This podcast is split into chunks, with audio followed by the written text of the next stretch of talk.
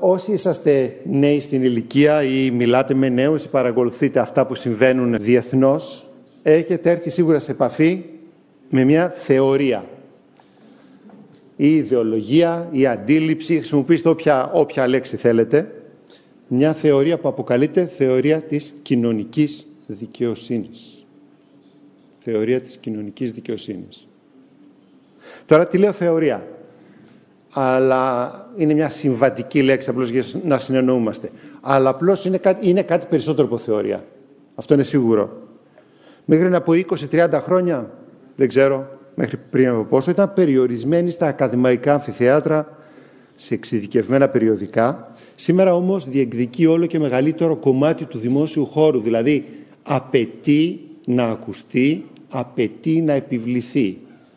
Και αυτό να επηρεάσει τα πάντα. Να επηρεάσει τον τρόπο που κάνουμε εκπαίδευση, που εκπαιδεύονται τα παιδιά, τα μικρότερα και τα μεγαλύτερα, τον τρόπο με τον οποίο τρέχουν οι επιχειρήσεις, τον τρόπο των οικονομικών μοντέλων, τον τρόπο που οι, τα κοινοβούλια νομοθετούν, θέλει να επηρεάσει τα πάντα. Και βέβαια θέλει να επηρεάσει τον τρόπο με τον οποίο αντιλαμβανόμαστε τη σεξουαλικότητα, το ρατσισμό, τις μειονότητες. Με άλλα λόγια, η θεωρία της κοινωνικής δικαιοσύνης δεν είναι μια πρόταση μόνο να εξηγήσουμε τον κόσμο.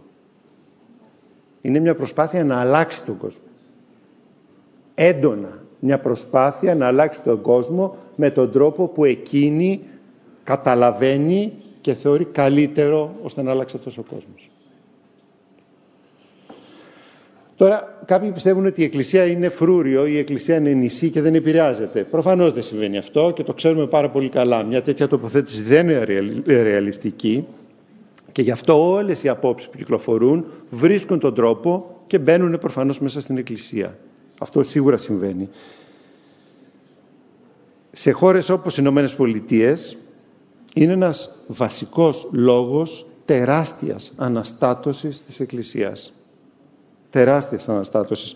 Το φθινόπωρο, το είχαμε ανακοινώσει νομίζω, είχε γίνει στη χώρα μας, εδώ κοντά στην Αθήνα, το Διεθνές Συνέδριο των Ελεύθερων Ευαγγελικών Εκκλησιών.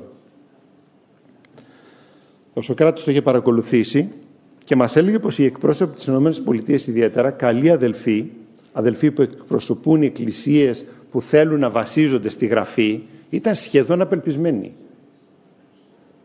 Γιατί η κατάσταση στις εκκλησίες ήταν αδιέξοδη. Έλεγαν δεν μπορούμε να βρούμε έναν καλό τρόπο να το αντιμετωπίσουμε. Προσευχόμαστε, μιλάμε, διδάσκουμε, παρακαλούμε, αλλά η κατάσταση φαίνεται σχεδόν αδιέξοδη. Εκκλησίες βρίσκονται σε αναβρασμό, χωρίζουν μεταξύ τους, αδελφοί γίνονται εχθροί, αλληλοκατηγορούνται, νέοι εγκαταλείπουν την Εκκλησία, βιβλικά σχόλια και χριστιανικά πανεπιστήμια αλλάζουν προσανατολισμό, έτσι ώστε να μην κακοχαρακτηριστούν από τη θεωρία. Στην Ήπειρό μας, στην Ευρώπη, η κατάσταση είναι λιγότερο εκρηκτική, αλλά η πίεση είναι επίσης τεράστια είναι επίσης τεράστια. Στην Ελλάδα πάντα ακολουθούμε με μια υστέρηση αυτές τις, αυτά τα ρεύματα, αλλά το κύμα έχει φτάσει, μην γελιόσαστε και μην γελιόμαστε. Το, το κύμα έχει φτάσει και το βλέπουμε στη δημόσια συζήτηση. Τα, τελευταία, τα τελευταία χρόνια το συναντάμε στις εκκλησίες μας. Όλο και περισσότερο. Όλο και περισσότερο. Σας πω κάτι που μου έκανε μια μεγάλη εντύπωση. Υποστηρίζουμε μια οικογένεια, ένα παιδί για την ακρίβεια, μέσω της AMG. Υποστηρίζουμε ε, ένα κορίτσι στο Μπαγκλαντές. Φαντάζομαι αρκετοί από εσάς υποστηρίζετε, συμμετέχετε σε τέτοιες προσπάθειες και είναι καλές προσπάθειες. Τώρα, όσοι δεν ξέρετε, το Μπαγκλαντές είναι μια φτωχή χώρα στα ανατολικά της Ινδίας, η οποία είναι μια αυστηρή μουσουλμανική χώρα. Κάθε τόσο παίρνουμε ένα γράμμα από αυτό το κορίτσι και από τη δασκάλα του χριστιανικού σχολείου στο οποίο φοιτεί αυτή η κοπέλα. Πέρσι λοιπόν η δασκάλα στο γράμμα που μας έστειλε μας είπε ότι αυτή η κοπέλα πέρασε ένα μεγάλο άγχος και μια δύσκολη ε, περίοδο η οποία δημιουργεί και δημιούργησε όλη αυτή η κατάσταση μια μεγάλη ένταση στην οικογένεια ιδιαίτερα επειδή δεν ήταν σίγουρη η κοπελίτσα για τη σεξουαλική της ταυτότητα. Και από πού προήρθε αυτή η αφιβολία και αυτό το άγχος, από τα μέσα κοινωνικής δικτύωσης. Γιατί στο τηλέφωνό της και στο Μπαγκλαντές έχει Facebook και Instagram. Και μέσα λοιπόν από το Facebook και το Instagram την παρότριναν να αμφισβητήσει τη βιολογική της σεξουαλικότητα και να δει μήπως θα επέλεγε μια λεσβιακή σεξουαλική ταυτότητα αντί για την ταυτότητα μιας ετεροφιλόφιλης γυναίκας. Και σκέφτομασταν με την Κική καθώς το κουβεντιάζαμε. Αν αυτά φτάνουν σε ένα φτωχό κορίτσι στο Μπαγκλαντές, σε μια αυστηρή μουσουλμανική χώρα, τι γίνεται στην Ελλάδα; Τι γίνεται στις εκκλησίες; Τι γίνεται στις εκκλησίες; Αν ακούσετε λοιπόν για πατριαρχία, τοξική αρενοπότητα και κουλτούρα βιασμού, στην οποία όλοι οι άντρες συμμετέχουν, ακόμα και αν δεν το ξέρουν, αν ακούσετε ότι δεν υπάρχει παγκόσμια αλήθεια, αλλά την αλήθεια τη δημιουργεί η γλώσσα μέσω των κυρίαρχων αφηγήσεων και η γλώσσα είναι το βασικό όργανο των καταπιεστών. Αν ακούσετε πως οι ιστορίες που είναι αυθεντικές, μην ξεχνάτε ότι δεν υπάρχει παγκόσμια αλήθεια όπως είπαμε προηγουμένως, μόνο αφηγήσεις υπάρχουν, θα μας τις πούν αυτές τις αυθεντικές αφηγήσεις οι φτωχοί, οι καταπιεσμένοι, μαύροι, γυναίκες, ομοφιλόφιλοι, τρανς, μουσουλμάνοι και όχι οι λευκοί, ετεροφιλόφιλοι, δυτικοί άντρες που ανήκουν εξορισμού στους καταπιεστές, αυτοί θα πρέπει να σιωπήσουν. Άρα πολύ κακά κάνετε που με ακούτε αυτή τη στιγμή. Για να το, το ξεκαθαρίσουμε αυτό. Αν ακούσετε ότι το φύλλο δεν είναι βιολογικό ζήτημα, άντρες, γυναίκες, αλλά είναι κοινωνική κατασκευή Συνεπώς ο καθένας μας μπορεί να επιλέγει τη σεξουαλικότητα που θέλει και μετά να την αλλάζει πάλι όπως θέλει. Το μήνυμα αυτό, το συγκεκριμένο μήνυμα, έχει προκαλέσει μια σχεδόν επιδημία σεξουαλικής σύγχυσης, κυρίως σε κορίτσια εφηβικής ηλικίας.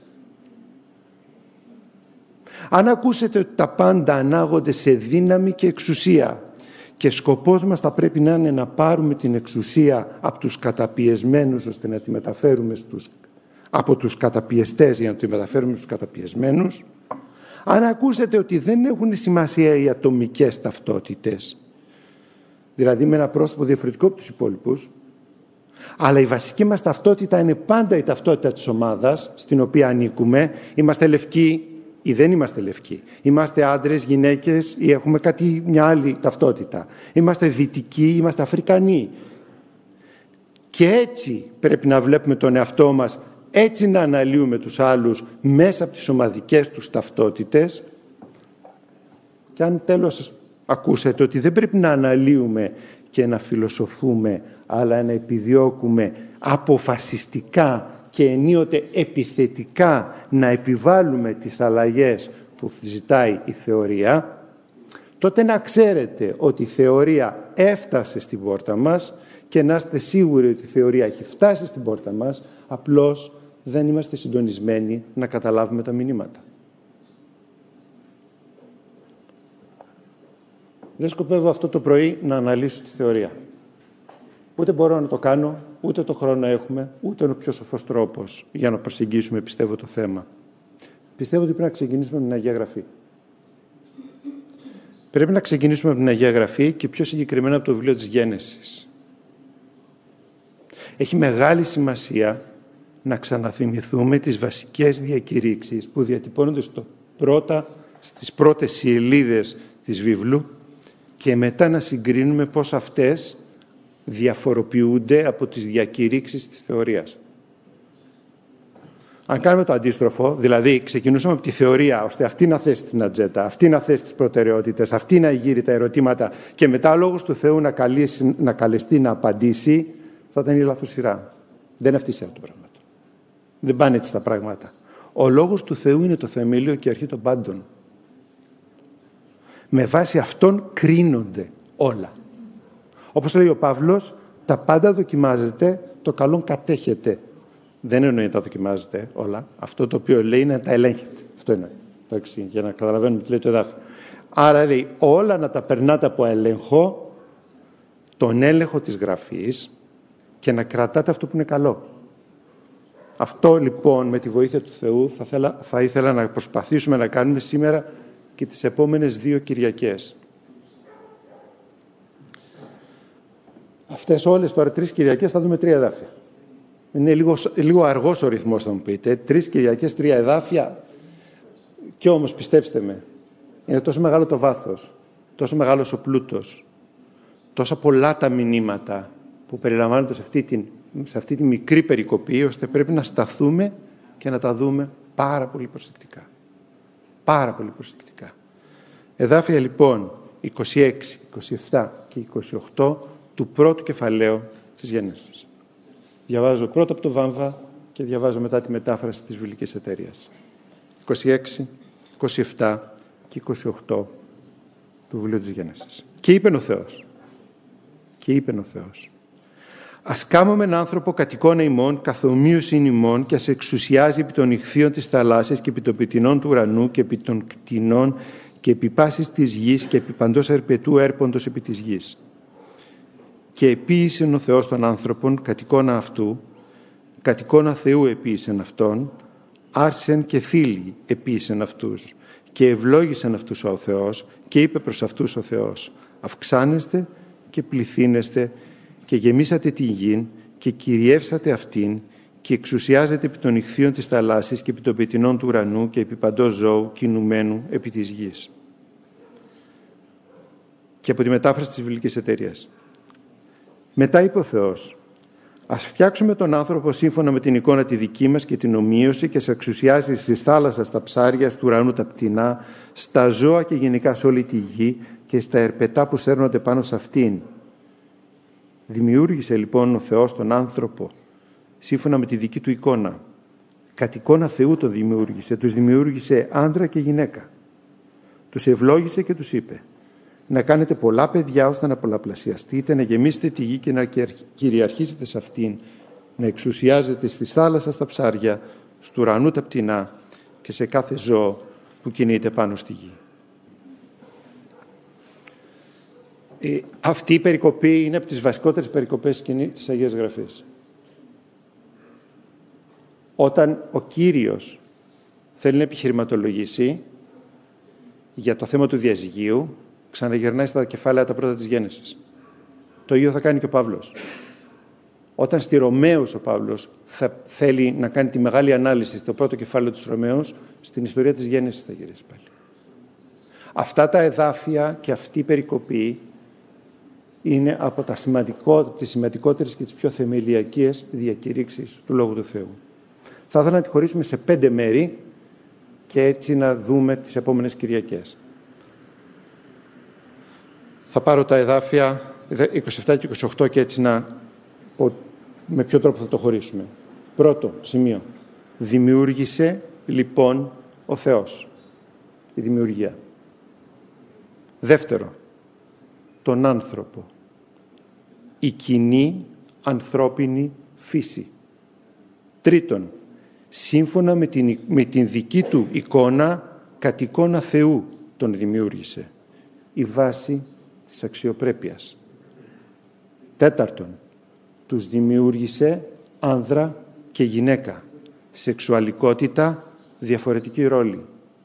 Πέμπτον, τους ευλόγησε και τους είπε να κάνετε πολλά παιδιά ώστε να πολλαπλασιαστείτε, να γεμίσετε τη γη και να κυριαρχήσετε σε αυτήν, να εξουσιάζετε στις θάλασσες τα ψάρια, στου ουρανού τα πτηνά και σε κάθε ζώο που κινείται πάνω στη γη. Κυριαρχώ και εξουσιάζω. Ποια είναι η βάση της δικαιοσύνης;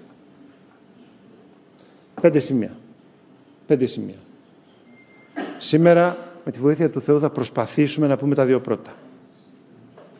Ελπίζω να προλάβουμε. Σημείο πρώτο. Βασική δήλωση της περικοπής. Εδάφιο 27. Δημιούργησε λοιπόν ο Θεός. Δημιούργησε λοιπόν ο Θεός. Μέσα σε 7 γραμμές θα επαναλάβει τέσσερις φορές το ρήμα «δημιουργώ, φτιάχνω». Η περικοπή μας. Γιατί η πρώτη και σημαντικότερη δήλωση όλης αυτής της περικοπής είναι η εξής. Είμαστε δημιουργήματα και υπάρχει δημιουργός που μας έφτιαξε. Αυτή είναι η βασικότερη δήλωση. Πιθανόν η βασικότερη δήλωση της Αγίας Γραφής. Είμαστε δημιουργήματα και υπάρχει δημιουργός που μας έφτιαξε. Δημιουργός σημαίνει αιώνιος, ανεξάρτητος, ιδιοκτήτης, κυρίαρχος. Η δημιουργία πηγάζει από Αυτόν και σε Αυτόν χρωστάμε υπακοή. Η δημιουργία δείχνει τη δύναμη και τη σοφία του δημιουργού. Και απ' την άλλη έχουμε εμάς τα δημιουργήματα. Αυτό σημαίνει ότι δεν είμαστε αιώνιοι, γιατί έχουμε αρχή, κάποτε ήρθαμε στην ύπαρξη, σε αντίθεση με το Θεό που προϋπάρχει του χρόνου. Είμαστε εξαρτημένοι. Αυτό που κηρύτεται, στην, ε, αυτό είναι παρένθεση, είναι η ανεξαρτησία και αυτονομία μας. Αυτό είναι ψέμα. Ποτέ δεν είμαστε ανεξάρτητοι και αυτόνομοι. Ξέρετε γιατί; Γιατί είμαστε δημιουργήματα. Κλείνει παρένθεση. Αυτό είναι μια άλλη συζήτηση. Η θέση μας είναι να υπακούμε εκείνα που ο Θεός έχει καθορίσει ως αρχές της δημιουργίας. Ποια είναι οι προτεραιότητες, οι αξίες, ο σκοπός των πραγμάτων. Μόνο ο Θεός τις ξέρει, γιατί Αυτός τις έφτιαξε. Δεν είμαστε εμείς που τις καθορίζουμε. Θεμελιώδης ερώτηση που ο καθένας μας πρέπει να απαντήσει. Η πιο θεμελιώδης ερώτηση που ο καθένας μας πρέπει να απαντήσει. Δεχόμαστε πως είμαστε δημιουργήματα ή πιστεύουμε ότι είμαστε θεοί; Αυτή είναι η βασική ερώτηση. Τι πιστεύουμε; Είμαστε θεοί ή δημιουργήματα; Αυτή είναι η απάντηση. Η απάντηση σε αυτήν την ερώτηση θα καθορίζει. Θα καθορίσει ποιον λατρεύουμε, Ποιος θα αποφασίζει τι είναι σπουδαίο και τι είναι ευτελές, ποιος είναι αυτός που θα αποφασίζει τι είναι φυσιολογικό και τι είναι διαστραμμένο, ποιος είναι αυτός που θα αποφασίζει τι είναι καλό και τι είναι κακό; Εμείς ή κάποιος άλλος; Αυτή η ερώτηση, η απάντηση σε αυτή την ερώτηση θα το καθορίσει αυτό. Τελικά τι είμαστε; Θεοί δημιουργήματα;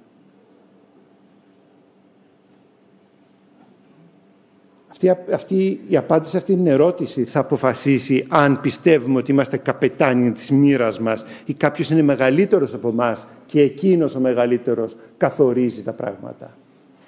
Υπάρχει θρόνος στο σύμπαν και υπάρχει κάποιος που κάθεται στο θρόνο. Ή στον θρόνο καθόμαστε εμείς. Την απάντηση που έδωσε ο άνθρωπος την ξέρουμε, έτσι δεν είναι; Η απάντηση καταγράφεται στο τρίτο κεφάλαιο της Γέννησης, όπου το φίδι προτείνει αν κάνετε αυτό που σας λέω εγώ και δεν υπακούσετε σε αυτό που σας λέει ο Θεός, τότε θα γίνετε ως θεοί και θα ξέρετε το καλό και το κακό. Αυτό που υπονοεί είναι επίσης θα υποφασίζετε και το καλό και το κακό.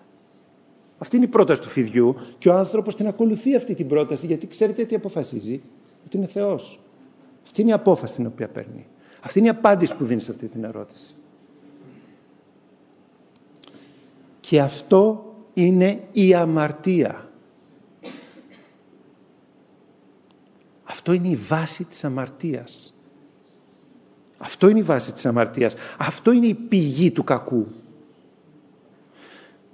Βλέπουμε στον κόσμο μας κακία και πονηρία και πολέμους και καταπίεση και εγκλήματα και μίσος και λέμε «Κοίτα, αυτά είναι κακά». Και όντως αυτά είναι κακά. Μόνο που αυτά δεν είναι η πηγή του κακού.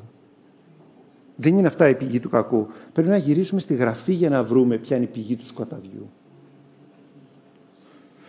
Όταν ο Παύλος στο πρώτο κεφάλαιο της Γένεσης, συγγνώμη, στο πρώτο κεφάλαιο της Ρωμαίους, θα παρουσιάσει μια πολύ βαθιά ανάλυση του ζητήματος και θα μιλήσει για την αμαρτία του ανθρώπου και τους, τους λόγους που οδηγηθήκαμε ή οδηγούμαστε στην κατάσταση που ο κόσμος βρίσκεται, θα πει στο 19 1.19. Επειδή ό,τι μπορεί να, είναι, να γίνει γνωστό για το Θεό, είναι φανερό μέσα τους για το λόγο ότι ο Θεός το φανέρωσε σε αυτούς, δεδομένου ότι τα αόρατα αυτού βλέπονται φανερά από την εποχή της κτίσης του κόσμου, καθώς νοούνται διαμέσου των δημιουργημάτων του και η αιώνια δύναμή του και η θεότητα, ώστε αυτή να είναι αναπολόγητη την αλήθεια, θα πει ο Παύλος, μπορείς να την ψηλαφίσεις. και μπορείς να ξεκινήσεις από τη φύση που είναι γύρω σου. Αν δεις την ομορφιά, την πολυπλοκότητα και το μεγαλείο της φύσης, θα πρέπει να καταλήξεις πως υπάρχει ένας σοφός και δυνατός δημιουργός. Ο Παύλος δεν μας χαρίζεται. Δεν μας χαρίζεται. Απευθύνεται σε όλους τους ανθρώπους, σε όλους τους πολιτισμούς και σε όλες τις θεωρίες και θα μας πει «Είστε αναπολόγητοι. Δεν έχετε δικαιολογίες. Δεν υπάρχουν δικαιολογίες. Μην ψάχνετε να βρείτε δικαιολογίες. Γιατί δεν είναι θέμα ελληματικής όρασης. Δεν είναι θέμα ανικανότητας. Είναι θέμα επιλογής. Αυτό θα πει. Τι επιλέγει ο άνθρωπος; Εδάφιο 21. Επειδή ενώ γνώρισαν το Θεό, δεν τον δόξασαν σαν Θεό, μετάφραση, δεν του έδωσαν την υψηλή, τη μοναδική θέση που του έπρεπε, γιατί είναι Θεός και Δημιουργός, ούτε τον ευχαρίστησαν.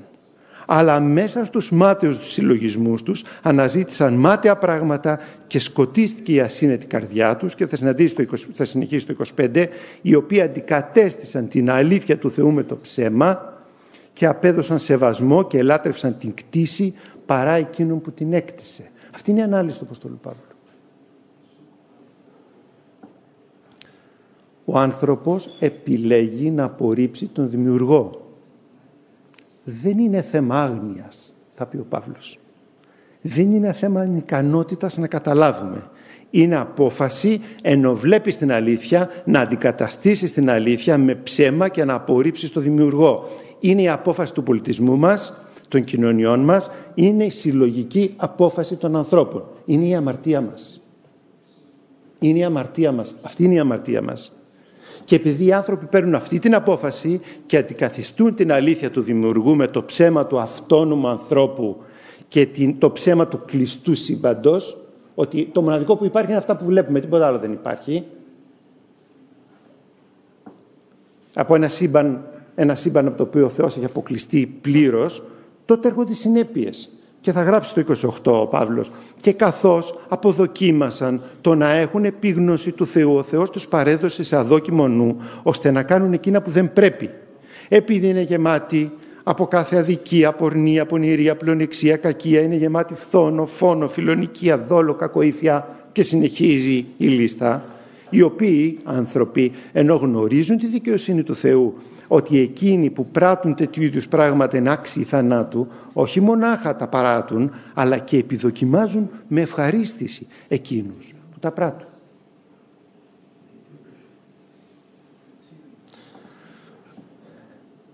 Βλέπουμε το κακό. Βλέπουμε το κακό. Και ο Παύλος το περιγράφει λαφυρά. Αδικία, πορνεία, πονηρία, πλονεξία και πάει λέγοντας. Και τα βλέπουμε αυτά και κουνάμε το κεφάλι και διαβάζουμε τις εφημερίδες και λέμε πω, πω, πω, πω πόσο κακό είναι όμως αυτά, ξέρετε, δεν είναι η αιτία. Αυτά είναι η κακή καρπή. Δεν ξεκινάει από εκεί το κακό. Δεν είναι αυτή η βάση του κακού και του σκοταδιού. Ξέρετε ποια είναι η βάση του σκοταδιού; Ότι αντικαταστήσαμε τον Θεό με κάτι άλλο. Αυτή είναι η βάση του κακού. Είναι η απόφαση να γίνουμε εμείς θεοί και να αντικαταστήσουμε στον θρόνο του σύμπαντος τον Θεό με εμάς. Αυτός είναι ο λόγος. Αυτή είναι η αιτία. Και έτσι λατρεύουμε, γιατί λατρεύουμε, λατρεύουμε το σεξ, την εξουσία, την υγεία, την καλοπέραση και όλα αυτά τα δημιουργήματα τα οποία είναι μέσα και αυτά τα λατρεύουμε και πιστεύουμε ότι είναι τα βασικά της ζωής μας και αυτά είναι ο σκοπός της ζωής μας. Και γινόμαστε ειδωλολάτρες γιατί απορρίπτουμε τη λατρεία του Δημιουργού Θεού και τον αντικαθιστούμε τη λατρεία του Θεού με πράγματα τα οποία εμείς έχουμε καθορίσει. Αυτός είναι ο λόγος που η πρώτη εντολή, η πρώτη εντολή λέει Έξοδος 20 Εγώ είμαι ο Κύριος ο Θεός σου. Μην έχεις άλλους θεούς εκτός από εμένα. Και θα συνεχίσει. Μη κάνεις τον εαυτό σου είδωλο μη το ομοίωμα κάποιου που είναι στον ουρανό πάνω ή στη γη κάτω ή στα νερά κάτω από τη γη, μη τα προσκυνήσεις, μη τα λατρεύσεις. Τα ου φωνεύσεις, ου μοιχεύσεις, ου κλέψεις είναι μετά. Αυτή είναι η βασική εντολή. Γιατί αυτό είναι το βασικό πρόβλημα. Από εκεί ξεκινάνε όλα. Και πώς απαντάει η θεωρία της κοινωνικής δικαιοσύνης αυτό. Η θεωρία της κοινωνικής δικαιοσύνης κάνει μια διαφορετική διάγνωση και προτείνει μια διαφορετική θεραπεία επί του ζητήματος.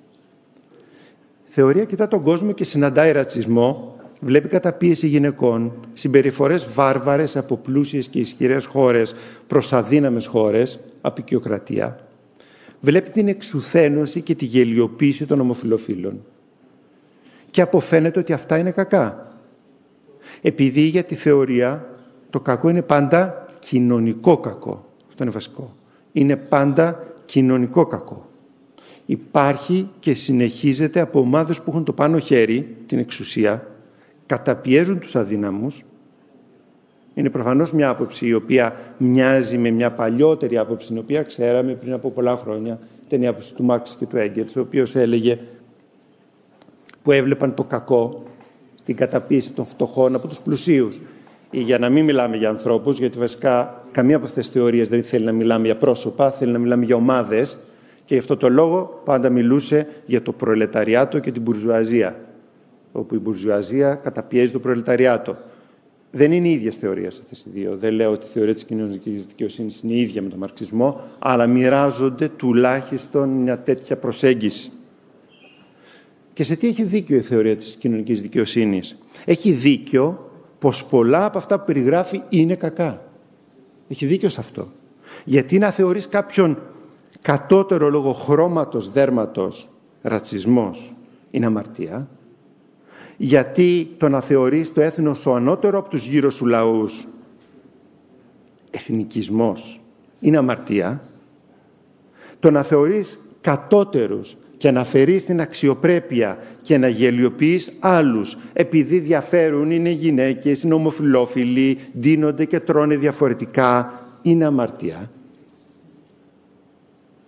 Γιατί η έπαρση και η καταπίεση των άλλων είναι αμαρτία. Σε αυτό έχει δίκιο. Όμως η θεωρία αυτή, όπως και οι άλλες ανθρώπινες προτάσεις, κάνουν λάθος στη θεραπεία γιατί κάνουν λάθος στη διάγνωση. Όπως λέει η Γραφή, όλο αυτό το κακό που βλέπετε έχει σαν ρίζα την απόρριψη του δημιουργού. Την απόρριψη του νομοθέτη και του κριτή. Το βασικό πρόβλημα είναι ότι δεν αγαπάμε τον Θεό και δεν το αποδίδουμε την αναγνώριση, τη δόξα και την επακοή που του ανήκει. Αντίθετα, σφετεριζόμαστε εμείς και κρατούμε για τους εαυτούς μας τη δόξα. Αυτό είναι το βασικό πρόβλημα, λέει η Γραφή. Και η θεωρία αυτήν κάνει ακριβώς την αμαρτία που έκαναν και οι άλλοι πριν από αυτήν. Ακριβώς την ίδια αμαρτία κάνει. Αποφασίζει χωρίς να λαμβάνει υπόψη το Θεό για το τι είναι σπουδαίο και το τι είναι καλό. Μάλιστα το απαιτεί αυτό που εκείνη αποφασίζει. Το διεκδικεί, δεν επιτρέπει σε κανέναν να την αφισβητήσει. Σε κανέναν είναι πάρα πολύ σίγουρη για την άποψή της. Είναι εχθρική σε οποιαδήποτε πρόταση Θεού ή σε οποιαδήποτε πρόταση κριτή απ' έξω. Είναι απόλυτα εχθρική σε κάτι τέτοιο. Ξέρετε γιατί; Η θεωρία στην πραγματικότητα είναι μια θρησκευτική πρόταση. Αυτό είναι. Είναι μια θρησκευτική πρόταση γιατί πολύ απλά έχει άποψη για το τι είναι το κακό, η αμαρτία. Έχει άποψη για το ποια είναι η λύτρωση, η θεραπεία των δεινών και των κακών. Έχει μια άποψη για την ανθρώπινη κατάσταση στο βάθος της. Και προτείνει τρόπους ώστε αυτή η κατάσταση να λυτρωθεί. Η θεωρία είναι μια θρησκευτική πρόταση. Και γι' αυτό η θεωρία, όπως και οι άλλες πριν από εκείνη, είναι ειδωλολατρία. Γιατί εκθρονίζει τον Θεό. Σημείο δεύτερο. Με την αλήθεια τι γίνεται. Θυμάστε ότι ο Παύλος μιλάει για αλήθεια και ψέμα, μια αλήθεια που μπορούμε να μάθουμε. Θα πει ότι ο άνθρωπος αντικατέστησε την αλήθεια με ψέμα. Μ; Θυμόσαστε. Ποια είναι η αλήθεια; η ερώτηση του Πιλάτου προς τον Κύριο. Τι είναι η αλήθεια, ποια είναι η αλήθεια, όταν ο Κύριος του μιλάει. Μια και μιλάμε για τη δημιουργία, το σκεφτούμε ως εξής, όσον αφορά, όσον αφορά την αλήθεια. Επειδή υπάρχει δημιουργός, εκείνος ξέρει τα πάντα για μας. Ξέρει πώς λειτουργούμε, ξέρει ποιοι είμαστε, είναι όλα ανοιχτά και γνωστά μπροστά του. Ο δημιουργός ξέρει τον σκοπό μας. Ξέρει τον λόγο για τον οποίο έχουμε φτιαχτεί. Γιατί ο Θεός τον έβαλε αυτόν τον σκοπό. Ο δημιουργός ξέρει το κακό και το καλό γιατί εκείνος τα όρισε. Με άλλα λόγια, ο δημιουργός μας είναι ο μόνος που γνωρίζει την αλήθεια. Γι' αυτό είναι και ο μόνος που μπορεί να κάνει κρίση. Ο μόνος που μπορεί να αποφανθεί και η κρίση του να είναι αληθινή για το αν ζήσαμε μια καλή ή μια κακή ζωή. Κανείς άλλος δεν μπορεί να το κάνει, ούτε εμείς για τους εαυτούς μας δεν μπορεί να το κάνουμε. Γιατί δεν ξέρουμε όλη την αλήθεια. Γι' αυτό ο Ιησούς Χριστός θα είναι ο κριτής του κόσμου. Επειδή είναι ο δημιουργός του κόσμου. Επειδή γι' αυτό ο Κύριος δηλώνει για τον εαυτό του «Εγώ είμαι η αλήθεια». Εγώ είμαι η αλήθεια. Επειδή είμαι ο μόνος που γνωρίζει πραγματικά την κατάστασή σας και ο μόνος που μπορεί να σας λυτρώσει. Επειδή ο Θεός μας είναι αποκαλυπτόμενος Θεός. Γι' αυτό έστειλε το γιο του στη γη. Γιορτάσαμε πριν από ένα μήνα τα Χριστούγεννα. Γιορτάσαμε τον Θεό, ο οποίος έγινε άνθρωπος. Για να μας πλησιάσει. Έτσι δεν είναι; Και αυτή είναι η, απο, η συνεχής εποδός του Κυρίου στις συζητήσεις που κάνει και καταγράφει ο Ιωάννης στο Ευαγγελιό του. Ότι εγώ ήρθα να φανερώσω την αλήθεια, θα πει ο Κύριος. Εγώ είμαι το φως του κόσμου. Εγώ ήρθα να σας παρουσιάσω τα πράγματα. Να σας πω την αλήθεια. Γιατί μόνο εγώ την έχω, θα πει ο Κύριος μας. Μόνο ο Χριστός είναι η αλήθεια. Αλλά η θεωρία της κοινωνικής δικτύωσης, της ε, δικαιοσύνης, ξέρετε, είναι βαθύτατα καχύποπτη με την έννοια της αλήθειας. Και ιδιαίτερα με την έννοια της οικουμενικής αλήθειας. Μια αλήθεια δηλαδή που ισχύει για όλους, σε οποιαδήποτε εποχή, σε οποιαδήποτε κουλτούρα, σε οποιαδήποτε ομάδα. Είναι βαθύτατα καχύποπτη με μια τέτοια άποψη. Είναι βαθύτατα καχύποπτη με ανθρώπους που, μπορούν, που λένε ότι μεταφέρουν μία αλήθεια. Μία αλήθεια που ισχύει για όλους τους ανθρώπους. Την αλήθεια του Χριστού. Γιατί για τη θεωρία της κοινωνικής δικαιοσύνης υπάρχουν μόνο αφηγήσεις. Υπάρχουν τρόποι να βλέπεις. Πιο σωστά ούτε καν να βλέπεις. Τρόποι να βιώνεις και έτσι να ερμηνεύεις τα πράγματα. Τα πιο αυθεντικά βιώματα τις πιο αυθεντικές αφηγήσεις θα μας τις πούν οι κοινότητες των καταπιεσμένων, των ανίσχυρων, των θυμάτων. Η δικιά τους εμπειρία έχει πολύ μεγαλύτερη αξία από τις ερμηνείες της αφηγήσεις των καταπιεστών. Γι' αυτό δεν πρέπει να ακούμε τις αφηγήσεις των απεικιοκρατών, των ανδρών, των λευκών κλπ.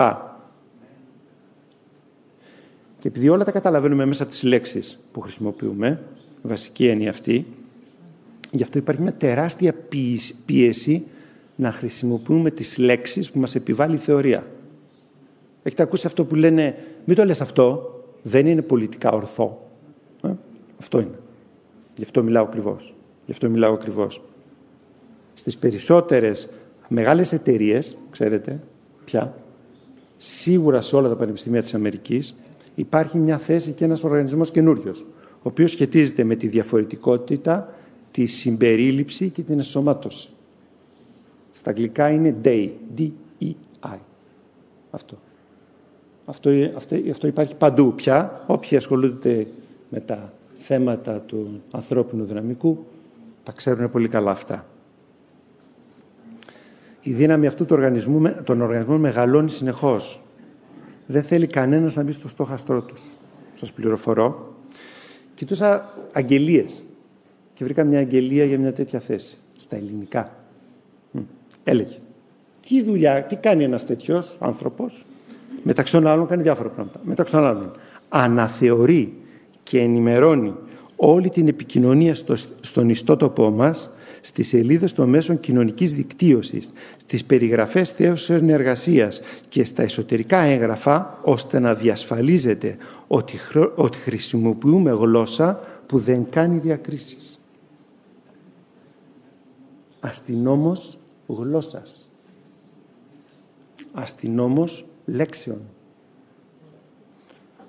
Για να καταλάβουμε, όταν λέμε τον όρο γλώσσα που δεν κάνει διακρίσεις, εννοούμε γλώσσα που εγκρίνει η θεωρία. Αυτό εννοούμε. Για να καταλαβαίνουμε τι λέμε. Μια παράκληση. Μια παράκληση σε όλους.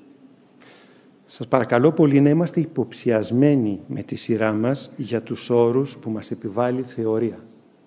Μην τους χρησιμοποιούμε ελαφρά την καρδιά.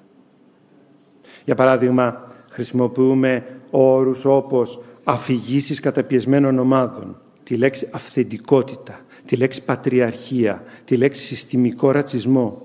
Ξέρετε, όλες αυτοί, αυτοί οι όροι έχουν συγκεκριμένη έννοια. Έχουν συγκεκριμένο βάρος. Έχουν ιστορία. Έχουν ανάλυση. Μην τις χρησιμοποιούμε ελαφρά την καρδιά. Άλλο λέμε εμείς, άλλο λέει η θεωρία. Μόνο που η θεωρία είναι η κυρίαρχη άποψη και αυτήν καθορίζει τι καταλαβαίνει ο κόσμος έξω. Οπότε όταν τις χρησιμοποιούμε αυτές τις λέξεις στην εκκλησιαστική μας κατάσταση να είμαστε υποψιασμένοι, λίγο περισσότερο. Αλλιώς μπορεί να άλλα να λέμε, άλλα να καταλαβαίνουμε. Η αλήθεια του Θεού λοιπόν και η αλήθεια των κοινωνικών ομάδων, η αλήθεια του Χριστού ή η αλήθεια του Χριστού και οι αλήθειες της θεωρίας. Και βέβαια όταν κάνεις λάθος στην ανάλυση, κάνεις λάθος στη θεραπεία. Η θεωρία κοιτά τον κόσμο μέσα από τα γυαλιά των κοινωνικών ομάδων, όπως είπαμε προηγουμένως. Πολύ απλά η θεωρία δεν βλέπει ανθρώπους. Βλέπει ομάδες που χωρίζονται μεταξύ τους λόγω κοινωνικών χαρακτηριστικών. Έτσι βλέπει λευκούς, γυναίκες, ομοφιλόφιλους, πολλές τέτοιες ομάδες και το κακό είναι ότι σύμφωνα με την ανάλυση της είναι η καταπίεση της μιας... Όχι, συγγνώμη. Το κακό το ορίζει ως την καταπίεση της μιας ομάδας προς την άλλη ομάδα. Τώρα, επειδή οι ομάδες είναι πολλές και οι υποομάδες είναι άπειρες, σκεφτείτε, σκεφτείτε πόσους συνδυασμούς ομάδων μπορεί να φτιάξετε με όλα τα διαφορετικά χαρακτηριστικά. Άπειρες υποομάδες μπορείτε να φτιάξετε. Γιατί μέσα σε αυτό, ξέρετε, δεν είναι μόνο το φύλλο, η σεξουαλικότητα και αυτά. Είναι και πολλά άλλα πράγματα που μπαίνουν. Είναι η αναπηρία, είναι το πάχος, υπάρχει ξεχωριστός καινούριος, δεν είναι καινούριος, είναι παλιός, κλάδος μελέτης στη, στη θεωρία της κοινωνικής δικαιοσύνης που σχετίζεται με το πάχος. Με τους ανθρώπους οι οποίοι είναι υπέρβαροι και με τις διακρίσεις που υφίστανται οι υπέρβαροι άνθρωποι από τους υπόλοιπους. Φτιάξτε λοιπόν για όλα όλα αυτά υποομάδες, ανθρώπους που έχουν ταυτότητες που τι αντλούν από όλα αυτά τα διαφορετικά χαρακτηριστικά. Μπορείτε να φανταστείτε την πολυπλοκότητα η οποία δημιουργείται Και τώρα, και τώρα πρέπει να βρισκόμαστε συνεχώς σε εγρήγορση, αυτή είναι αυτό που θέλει η θεωρία, για να βρούμε ποιοι είναι οι καταπιεστές και να απαιτήσουμε αλλαγή.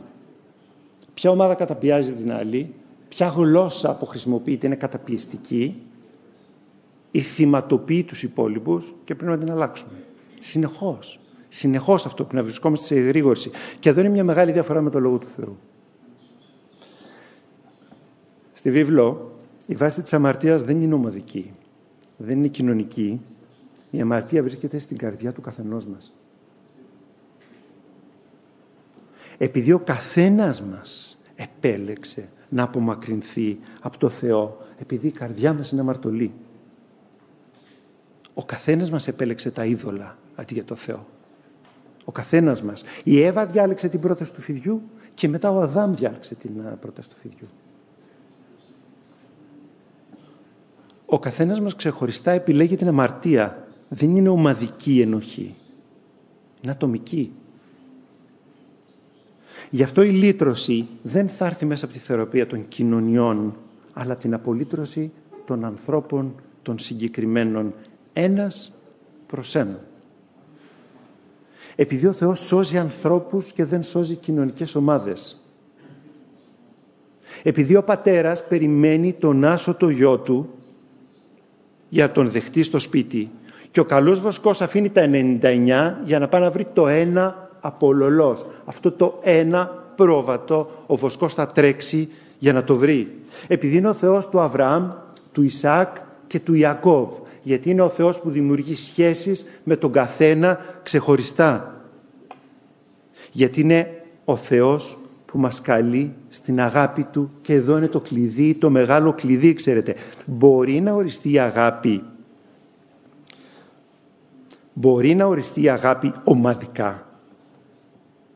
Ενώ έχει νόημα να μιλήσουμε για αγάπη αν δεν μιλήσουμε για ξεχωριστούς ανθρώπους, για ανθρώπους που τους αγγίζει η χάρη του Θεού και αγαπούν το διπλανό τους. Πώς αγαπάς ως ομάδα; Τι νόημα έχει μια τέτοια ε, λέξη. Ξέρετε, γι' αυτό η θεωρία της κοινωνικής δικαιοσύνης δεν μπορεί να μιλήσει για αγάπη και μιλάει μόνο για δικαιοσύνη. Γιατί δεν μπορεί να μιλήσει για ανθρώπους και μιλάει μόνο για ομάδες. Κάποιος δικαιολογημένα θα ρωτήσει, δεν υπάρχει δηλαδή κοινωνική αμαρτία και ομαδικό κακό; Και βέβαια υπάρχει. Και βέβαια υπάρχει. Το είδαμε. Το έχουμε δει πολλές φορές. Το είδαμε στο κακό του, του ναζισμού, στις σφαγές στη Ρουάντα, όπου η μία φίλη σκότωνε την άλλη. Το βλέπουμε στον πόλεμο στην Ουκρανία σήμερα. Το βλέπουμε στη φτώχεια του τρίτου κόσμου. Όμως κάνουμε λάθος αν δούμε τη ρίζα του κακού στον πολιτισμό, στα χαρακτηριστικά της ομάδας και βέβαια θα κάνουμε λάθος αν πιστεύουμε ότι μπορούμε να λύσουμε το πρόβλημα αν αλλάξουμε την κοινωνία. Το έχουν προσπαθήσει πολύ, ξέρετε. Το προσπάθησε ο Λένιν και ο Στάλιν στη Σοβιετική Ένωση. Το, προστα... το προσπάθησε ο Μάο Τσετούγκ στην Κινά. Το προσπάθησε ο Πολ Πότ στην Καμπότζη.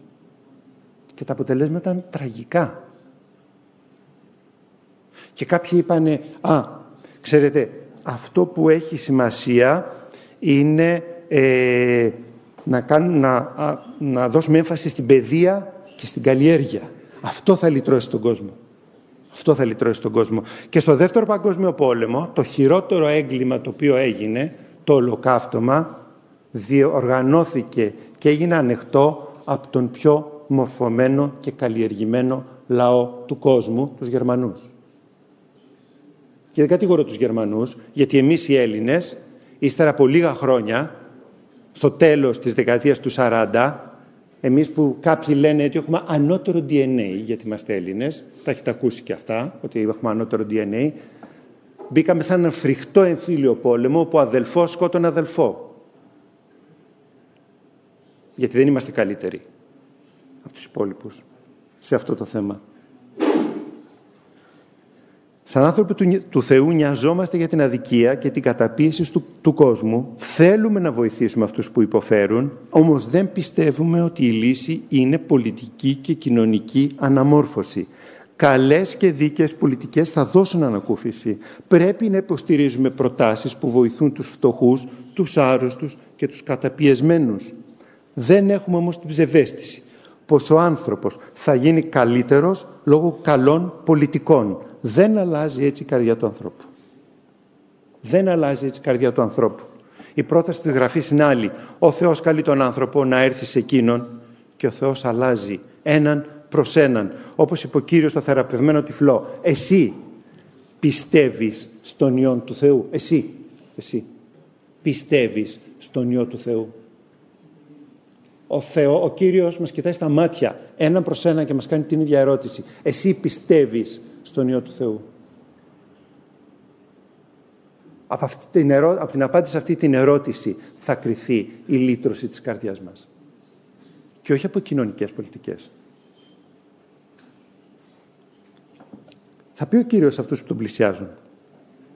Θυμόστε αυτή τη φράση, είναι από το Ευαγγέλιο από το Ευαγγέλιο του Ματθαίου. Επειδή ήρθα να διαχωρίσω τον άνθρωπο ενάντια στον πατέρα του και τη θυγατέρα ενάντια στη μητέρα της και την ύφη ενάντια στην πεθερά της και οι εχθροί του ανθρώπου θα είναι οι άνθρωποι του σπιτιού του. Όποιος αγαπάει πατέρα ή μητέρα περισσότερο από μένα δεν είναι άξιος για μένα και όποιος αγαπάει γιο ή διγατέρα περισσότερο από μένα δεν είναι άξιος για μένα. Τη θυμάστε αυτή τη φράση. Ο κύριος λέει πως η απόφαση να τον ακολουθήσουμε μπορεί να πάει κόντρα στις απόψεις των πιο κοντινών μας ανθρώπων. Ξέρετε τι λέει ο κύριος εδώ; Λέει ότι η απόφαση να τον ακολουθήσουμε μπορεί να μας βγάλει εκτός από οποιαδήποτε ομάδα ανήκουμε και εκτός από οποιαδήποτε ταυτότητα μέχρι τότε είχαμε κληρονομήσει.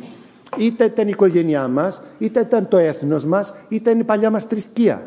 Και αυτά όλα, λέει ο Κύριος, θα τα απορρίψετε αν ακολουθήσετε εμένα. Ξέρετε γιατί; Γιατί το ζήτημα είναι προσωπικό. Και αυτό που λέει ο Κύριος είναι ακριβώς το αντίθετο αυτό που λέει η θεωρία της κοινωνικής δικαιοσύνης. Ακριβώς το αντίθετο. Δεν είναι οι ομαδικές ταυτότητες που σε καθορίζουν και σε υποχρεώνουν. Είναι η προσωπική σου απάντηση σε μένα. Και αυτή η απάντηση μπορεί να σε πάει κόντρα σε οποιαδήποτε άλλη ομαδική ταυτότητα. Αυτό λέει ο Κύριος. Ακριβώς. Εδώ. Και αυτή είναι η απάντηση στον, στον, σε αυτό που, που στο βασικό μας πρόβλημα. Και σκεφτόμουν ότι σε όλες τις μεγάλες στιγμές της ζωής, της ζωής μας είμαστε ανθρωπίνος όσον αφορά τους ανθρώπους μόνοι. Ε. Σκεφτείτε, στη γέννηση μας, στο θάνατό μας και στην αναγέννηση μας, ανθρωπίνος είμαστε μόνοι. Τι λέει ο Ιώβ, γυμνός γεννήθηκα, γυμνός θα πεθάνω εννοεί ότι ούτε, ούτε ένα ρούχο το οποίο είναι κάποιου άλλου δεν το έχω όταν γεννιέμαι και όταν πεθαίνω.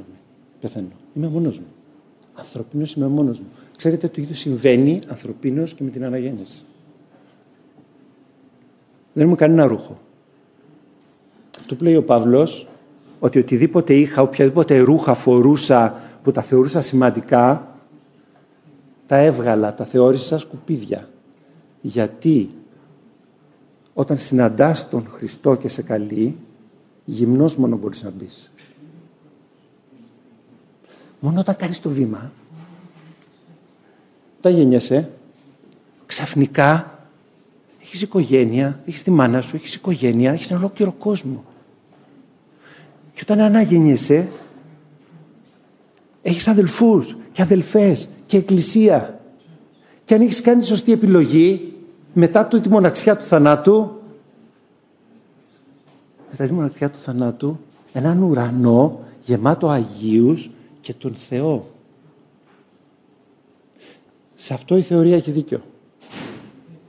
Δεν είμαστε μόνοι. Πάντα είμαστε μέρος μιας κοινότητας. Μόνο που αντί να δίνει την έμφαση να κοιτάμε κοινότητες καταπιεστών και καταπιεσμένων και έτσι να κάνουμε την ανάλυση και με αυτόν τον τρόπο να τρογόμαστε. Κοιτάμε για κοινότητες Αγίων και περιμένουμε την κοινότητα εκείνη την οποία ο Θεός μας υπόσχεται. Είχα κι άλλα να πω, αλλά δεν θα τα πω, γιατί η ώρα έχει φτάσει το 10 και 10 και δεν θα πούμε το δεύτερο σημείο. Αναγκαστικά θα το πάμε για την επόμενη φορά. Το δεύτερο σημείο για το οποίο θα ήθελα να μιλήσουμε είναι ότι ο Θεός δημιούργησε τον άνθρωπο. Και θέλω να μείνουμε σε αυτό την επόμενη φορά. Γιατί αυτό αφορά την κοινή μας ανθρώπινη φύση. Πριν, πριν είμαστε κάτι διαφορετικό, είμαστε κάτι κοινό. Πριν είμαστε άντρες, γυναίκες, πλούσιοι, φτωχοί, μορφωμένοι και μη και δυτικοί και αλευκοί και μαύροι κλπ. Είμαστε άνθρωποι. Ο Θεός δημιουργεί τον άνθρωπο. Αν το χαλάσουμε αυτό και αν δεχτούμε απόψεις όπως είναι η θεωρία της κοινωνικής δικαιοσύνης η οποία διαρριγνεί μέχρι εσχάτων τον ιστό αυτόν και αφαιρεί την έννοια της κοινής ανθρώπινης φύσης, τα πράγματα είναι το πολύ επικίνδυνα. Οπότε, με τη βοήθεια του Θεού, θα ήθελα την επόμενη φορά να δούμε αυτό και ό,τι άλλο προλάβουμε από τα υπόλοιπα σημεία. Να έχουμε στο μυαλό μας ότι από αυτό που είπαμε σήμερα, ότι η σημαντικότερη απάντηση που πρέπει να δώσουμε είναι όταν στεκόμαστε μπροστά στο ερώτημα είμαστε δημιουργήματα, είμαστε Θεοί. Και αν η σωστή απάντηση, και η σωστή απάντηση είναι ότι είμαστε δημιουργήματα και υπάρχει ένας Θεός βασιλιάς. Η υμνοδία μας, είχα ακόμη περισσότερο στο μυαλό μας, συνεχώς αναφερόταν στη δόξα του Κυρίου. Δοξάζαμε και υψώναμε το όνομα του Κυρίου. Αυτό καλούμαστε να κάνουμε. Αυτή είναι η απάντηση. Από εκεί θα ξεκινήσουν όλα. Αυτό θα μας λυτρώσει. Γιατί ο Θεός, ο Θεός Δημιουργός, είναι, έγινε Θεός Σωτήρας και έστειλε τον Ιησού Χριστό για μας.